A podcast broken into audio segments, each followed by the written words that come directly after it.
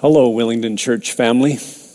Please grab a cup of coffee or tea as we open our Bibles to Luke 17 today.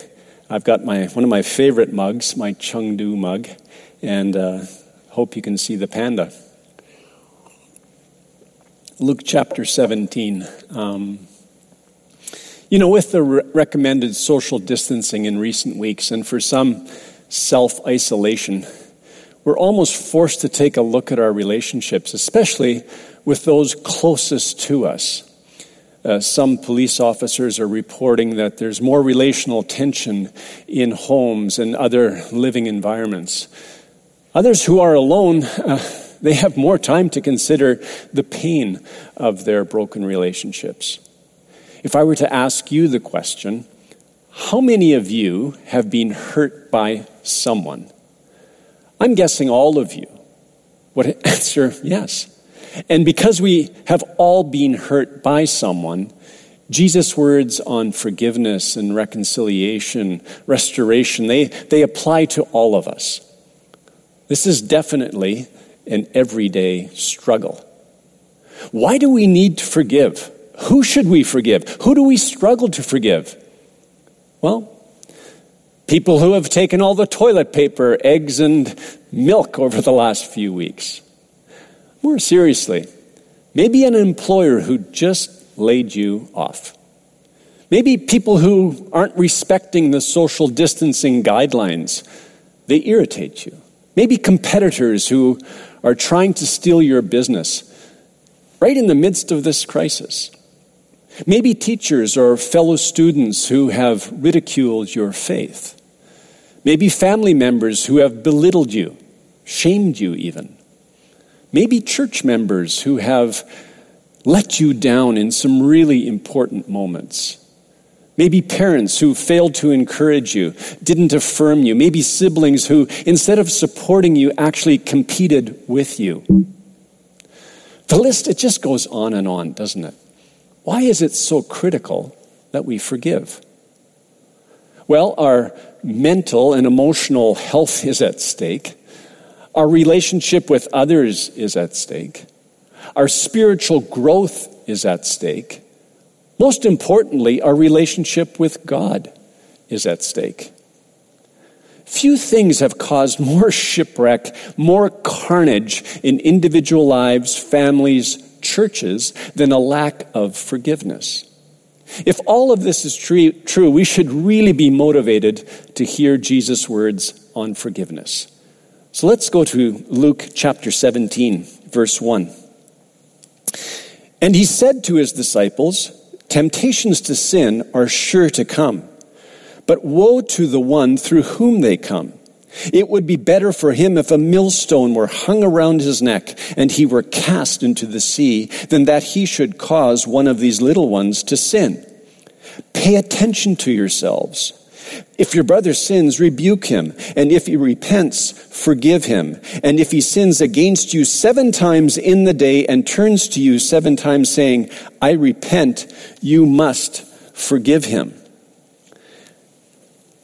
chapter 17 is part of a larger section in Luke, which answers the question who are the true disciples of Jesus? What are their characteristics? Jesus says to his disciples, Pay attention to yourselves. Don't become one of those who causes others to stumble.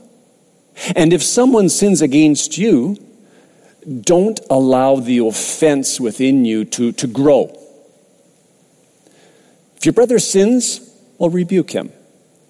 Correct him so that he actually has the opportunity to repent and, and to change his ways. And if you can forgive him, well, then restoration can occur. The point is, we're responsible for one another. We're accountable to God and to one another for the way that we live. You see, faith, yeah, it's personal, but it's never merely private. We're to follow Jesus together. Disciples of Jesus certainly can't be like the elder brother in the story of the lost son in Luke chapter 15. Uh, the elder brother, he just stood at a distance in judgment on his younger brother. made no effort to be a part of his restoration. Jesus says, If you're my disciple and someone sins against you seven times in one day, and then repents seven times in one day, well, forgive him readily seven times. In a parallel passage in Matthew 18, the restoration process, it's just outlined in a little more detail. What Jesus says there is that if the personal conversation actually doesn't lead to restoration, to reconciliation, well, then draw others into the conversation. In Matthew 18, Jesus also shares another parable where he says that we should forgive 70 times 7. In other words, just as sin is frequent, forgiveness should be frequent. The disciples are to forgive without keeping count. So, here's an important point. For disciples of Jesus to forgive, it's actually a God given opportunity. And we're going to have this opportunity over and over. It will be quite frequent. Now, observe the disciples' response to Jesus' command. It's in verse 5. Uh, Luke 17, verse 5. The disciples, or rather the apostles, said to the Lord, Increase our faith.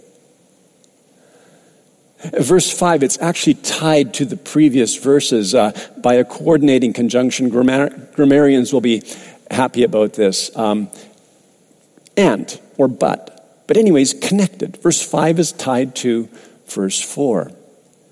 You see, the disciples, they're just astonished by Jesus' words. Forgiving people without keeping a record of wrongs, that's going to demand a huge increase in their faith. Basically, they're saying, Jesus, if you want us to forgive that much and that often, you need to increase our faith a ton because forgiveness, it is just too hard. Jesus answers, verse 6 And the Lord said, if you had faith like a grain of mustard seed, you could say to this mulberry tree, Be uprooted and planted in the sea, and it would obey you. Jesus provides a very insightful response here. He says, If you had faith like a grain of mustard seed, in other words, you don't need faith the size of a 200 kilo millstone to forgive. With faith just the size of a mustard seed. Now, a mustard seed, it is one millimeter in diameter. So small you can hardly see it. With just that little bit of faith, you'd be able to uproot a mulberry tree. And I think the black mulberry tree is in view here. It has uh, just a wide root system and it can live up to 600 years. So, with just a little bit of faith, they would be able to uproot that mulberry tree and plant it in the sea.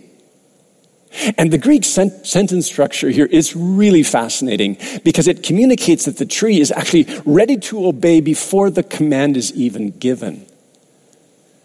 So the issue is not the size of the disciples' faith, but the presence of faith. They already have enough faith.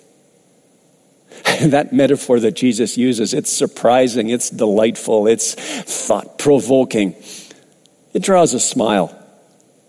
The mulberry tree, Jesus says, it's actually ready to jump into the ocean and be planted there. Just exercise a little faith, disciples.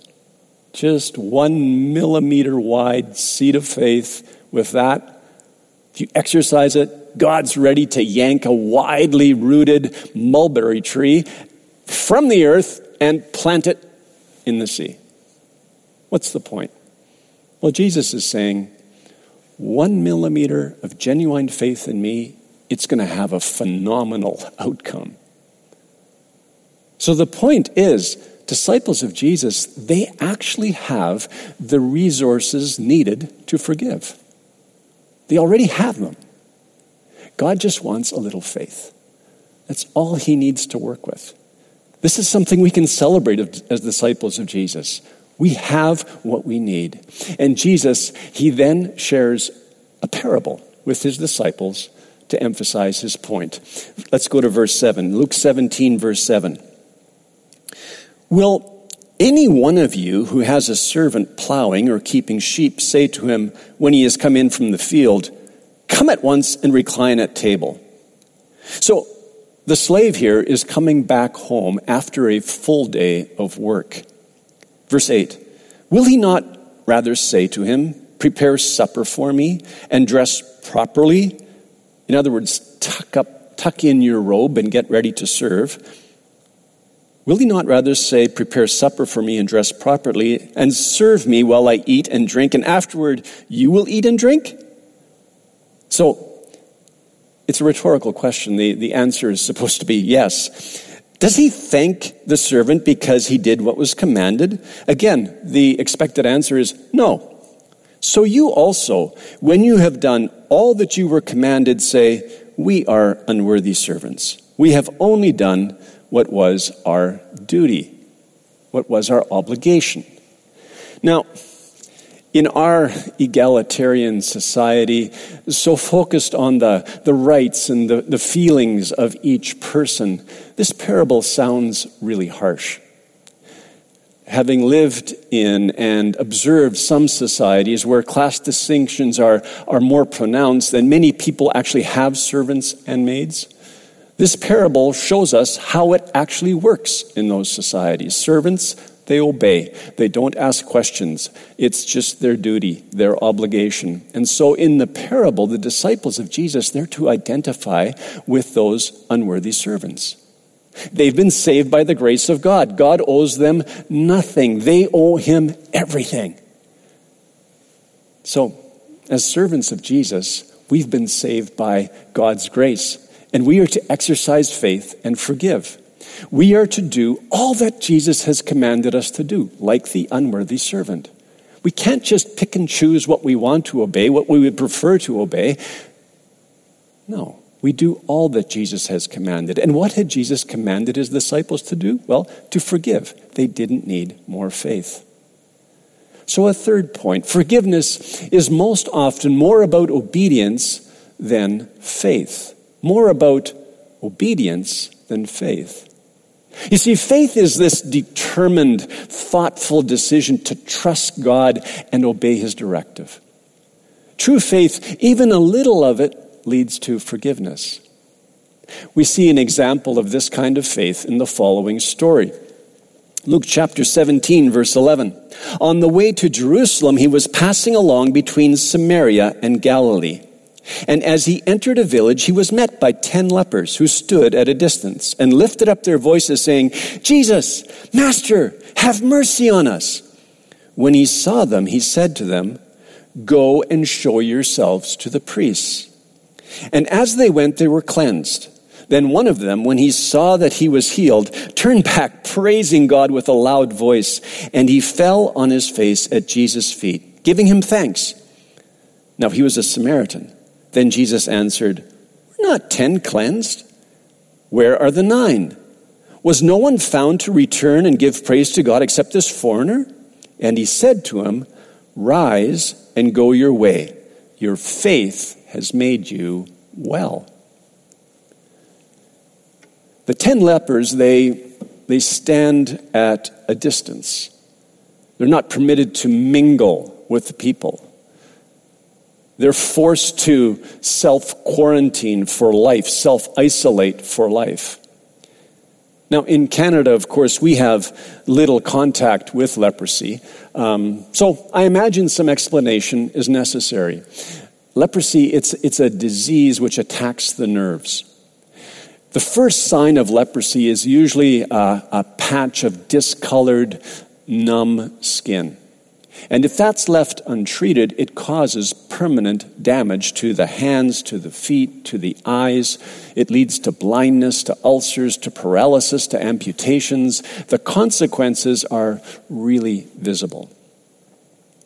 Today, over 7 million people are currently affected by leprosy across the world, usually in poor com- countries. Daily, about 600 people are diagnosed to have leprosy. like COVID 19, it's thought to be transmitted through nasal droplets. The consequences of having leprosy in Jesus' time, they were devastating. There was no known cure. People with leprosy, they were shunned by their communities and often their own families. They were considered to be under a divine curse. They were outcasts. To this day, lepers, they often endure a lifetime of shame, of separation, of abuse. The lepers of Luke 17, those social outcasts, they call out to Jesus for mercy. Their language, it just communicates the urgency that they feel. They want to be healed immediately. But Jesus, instead, tells them to go to the priests for testing, as it were. The priests, they were the healthcare consultants of the day. The priests would have had to inspect the lepers and declare them clean so that they might be reintegrated into society. Now, Jesus had healed many people on the spot. For example, in Matthew chapter 8, he heals a leper immediately. Remember the centurion's daughter? The daughter was in another village, and Jesus healed her with a word. The woman with an issue of blood, she just touched the hem of Jesus' garment, and she was healed. So, why does Jesus send the lepers on their way without healing them? Shouldn't he have healed the lepers right there on the spot and then sent them to the priests for inspection? What's the point? Well, the lepers, they have to exercise faith. They have to begin to obey Jesus' command before they actually experience healing. The lepers could have said, Jesus, uh, heal us first, and, and then we'll go to the priests. We're not taking another step until we know that we're okay. Luke tells us that they just went. Their response was actually contrary to that of the disciples. As they walk toward the priests, God heals them. God heals them as they take steps of obedience. And the last details of the story are truly remarkable. Only one returned to give thanks, to praise God, a Samaritan. Only one demonstrated gratitude. And what did Jesus say to him? Your faith has made you well. You exercised faith and you experienced healing. So, what's the lesson for the disciples who are struggling with forgiveness? The same thing will happen to them if they take steps of obedience in the area of forgiveness. So, here's the point disciples of Jesus, they experience healing when they take steps of faith. Now, when we've been hurt by someone, everything within us just cries out for justice, right? Offense, it hurts. Yet when Jesus speaks to his disciples here, he leaves them with no wiggle room on this one. No, they must forgive. And why was Jesus so emphatic about the need to forgive? Well, let's go back to the beginning of the chapter, to Luke chapter 1 sorry, Luke chapter 17, verse 1. And he said to his disciples, Temptations to sin are sure to come, but woe to the one through whom they come. It would be better for him if a millstone were hung around his neck and he were cast into the sea than that he should cause one of these little ones to sin. Pay attention to yourselves. If your brother sins, rebuke him, and if he repents, forgive him. Temptations to sin are sure to come. Temptations to sin, well, that can be translated uh, offenses, stumbling blocks, traps, uh, bait sticks. Offenses and stumbling blocks are sure to come. Literally, it is impossible for offenses to not come. It's impossible in life to avoid offense. But woe to the one through whom they come. So no one is excused for being the cause of offense. For the person who causes offense, Jesus says, it would be better for him if a millstone were hung around his neck and he were cast into the sea. That he should be the, then that he should be the cause of one of these little ones to sin. Now, the little ones in the gospel, they are those who have begun to follow Jesus. They are new disciples of Jesus. They are children. They are the vulnerable. A millstone, it's a, a stone weighing hundreds of kilos. It was used for grinding grain into flour. It was propelled by a donkey or a, mu- a mule walking in circles on a track. Many things can cause a little one to stumble.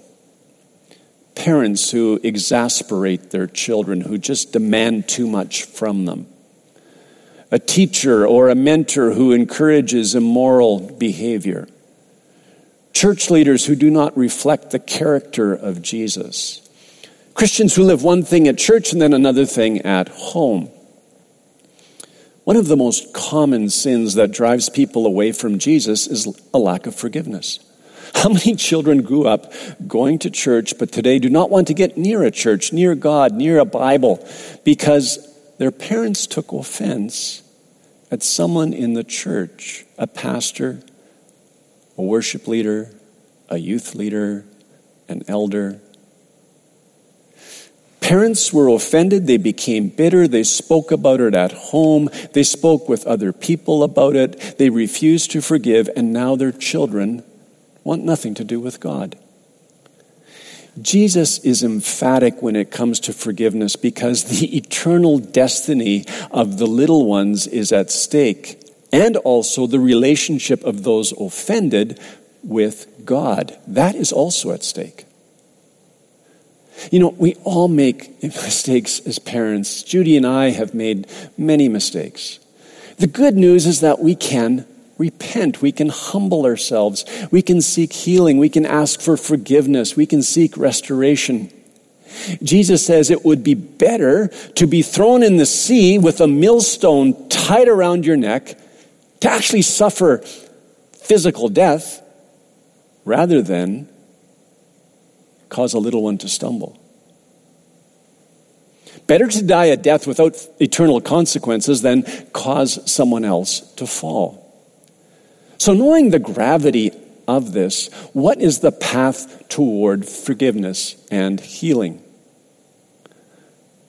Well, it's important to recognize that forgiveness is a process. It's not just a singular event, a singular moment. Maybe I should just mention a number of things that do not represent what forgiveness is.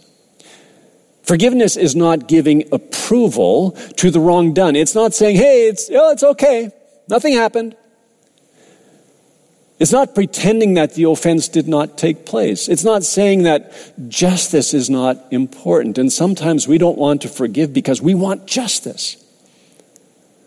It's not making excuses for another's bad behavior. It's not acting as if there are no negative consequences as a result of what was done. It's not saying, hey, I forgive you before we're ready to forgive.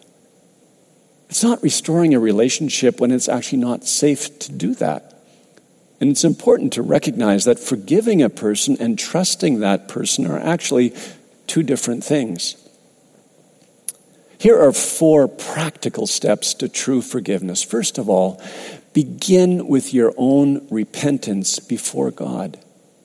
We have often judged the one who has offended us. We've talked to others about our pain. We've talked to others about their sin. We've contaminated others. And so it's necessary quite often to just humble ourselves and own what we have done and tell those that we have uh, talked to that we are wrong. We should not have said what we said.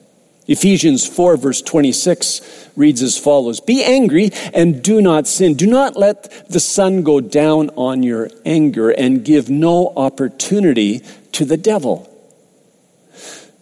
Repent because when you take offense and let it grow, you give an opportunity, literally a foothold to the devil in your soul. And the devil, he's actually looking for a secure footing within your soul that will serve as a platform so that he can build things there. So, Satan, he'll plant thoughts in your mind. He'll remind you of what the offender has done. He'll tell you what the offender is saying or thinking about you, even when it's not what they're actually thinking or saying about you. Why? Because he's a liar. He's a divider. He is intent on destroying relationships. He actually wants you to contaminate others with your bitterness. Hebrews 12, verse 15 reads, See to it that no one fails to obtain the grace of God that no root of bitterness springs up and causes trouble, and by it many become defiled. You see, when you hang on to offense, you cause trouble for others, not only for yourself, but also for others, for the little ones. And secondhand offense is often much worse than being offended directly. How often we've drawn conclusions about others because of what we've heard others say about them. Remember, Jesus says, it would be better if you were drowned in the sea than to cause a little one to stumble. You may also need to remember that you have actually contributed something to the situation. So, is there something that you and I need to own and confess? Being hurt, it does not give us permission to hang on to offense. Ephesians chapter 4, verse 31. Let all bitterness and wrath and anger and clamor and slander be put away from you, along with all malice. Be kind to one another, tenderhearted, forgiving one another, as God in Christ forgave you. So, as we repent, we'll often need to ask Jesus to forgive us for not forgiving as he forgave us. And then we'll need to choose to obey the command, to extend the grace that we've received. So here's another important point step choose to forgive because God forgave you. And that's really the core motivation to forgive. We've experienced so much grace. And Jesus wants us to extend that grace and walk in freedom. For freedom, Christ has set us free. Many well meaning disciples of Jesus have chosen to forgive, but have experienced actually no relief from the pain of being hurt. They just can't get the offender out of their minds. They can't stop thinking about the offense. I've experienced this. In a previous role, I took offense against uh, another colleague, and I did that because I thought that I had been treated unjustly.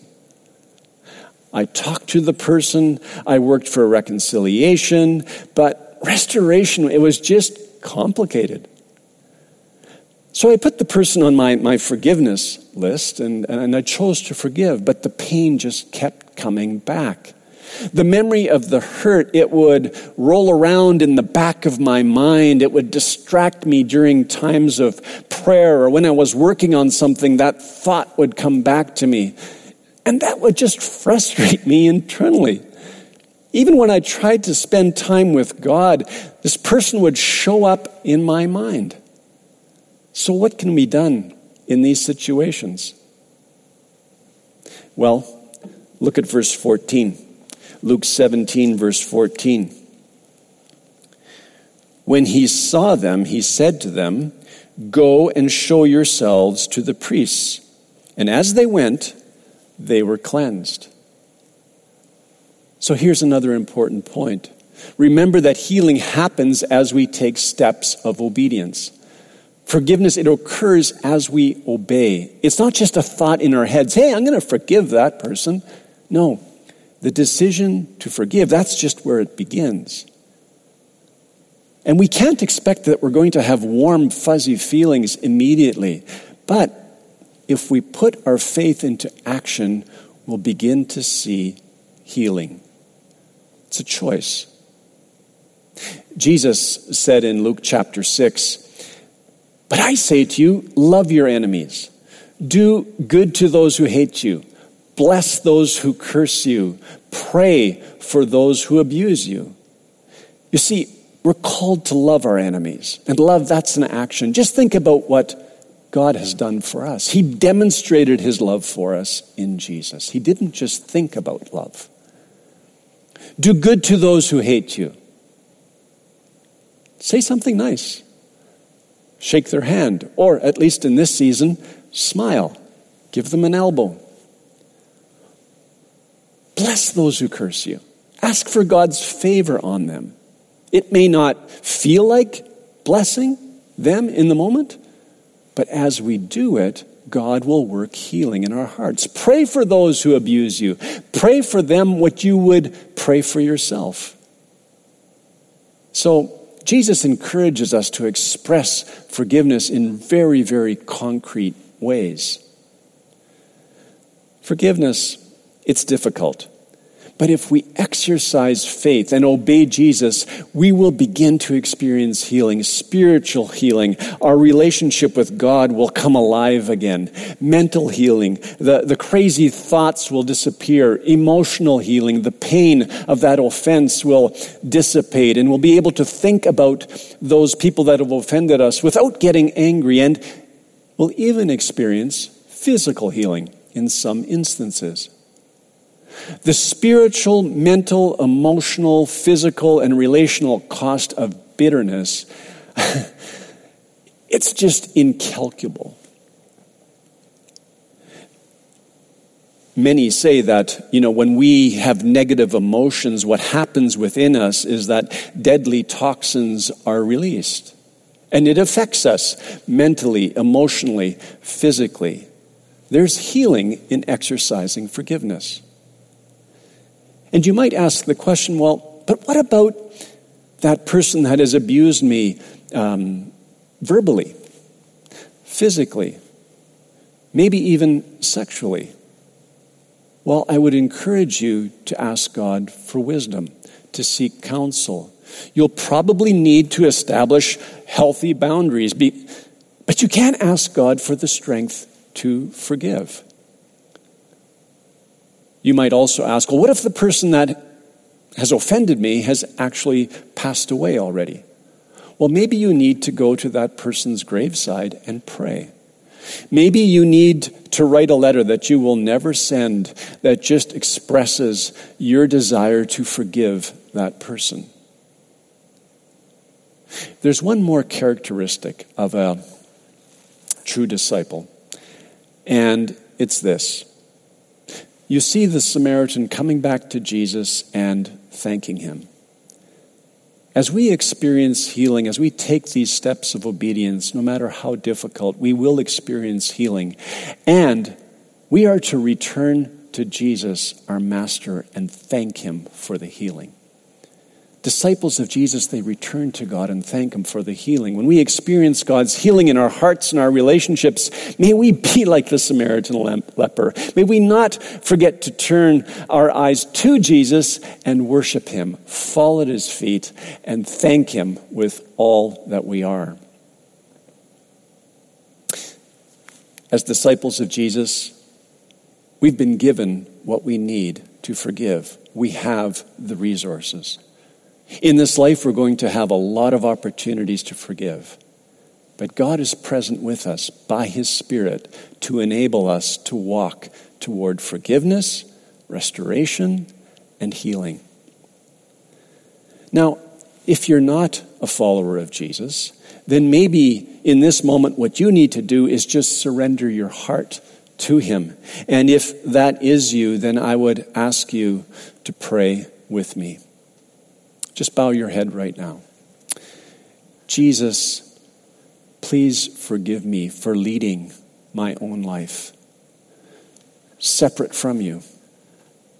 Thank you for dying on the cross for my sin, for paying the penalty for my sin. Thank you that I can repent now and turn to you and surrender my whole life to you. I turn to you for forgiveness, for new life. Jesus, lead me from this day forward. Fill me with your spirit. Set me free. I want to be like you. Help me to forgive those who have hurt me. Father, I invite your Holy Spirit to enter me, and I thank you for the blessing of becoming one of your children, a member of your family.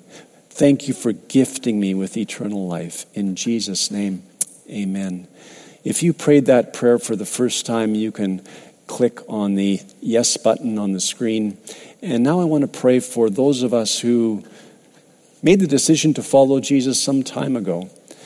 Father, as your disciples, as your children, you call us to forgive. Thank you, Jesus, for your instruction. And so, Lord, with the faith that you have given us, may we exercise it. May we take those steps of obedience. May we reach out to others in love. Father, may we bless those who have hurt us. May we pray for them. May we seek restoration. May we seek them out if it's what we need to do, Lord. If we've been hurt and uh, the person that has offended us is, is present in our lives, Lord, may we seek out that person and seek restoration. Thank you that forgiveness is real and possible. Thank you that you have healing for us. Lord, may we trust you for it.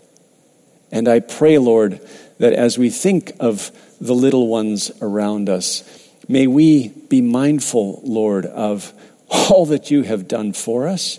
May be, be mindful of how we influence those around us. May our words be graced with the love and wisdom and discernment of your Holy Spirit. Thank you, Jesus, that you are so gracious and that you're present to teach us and to guide us in our relationships right now.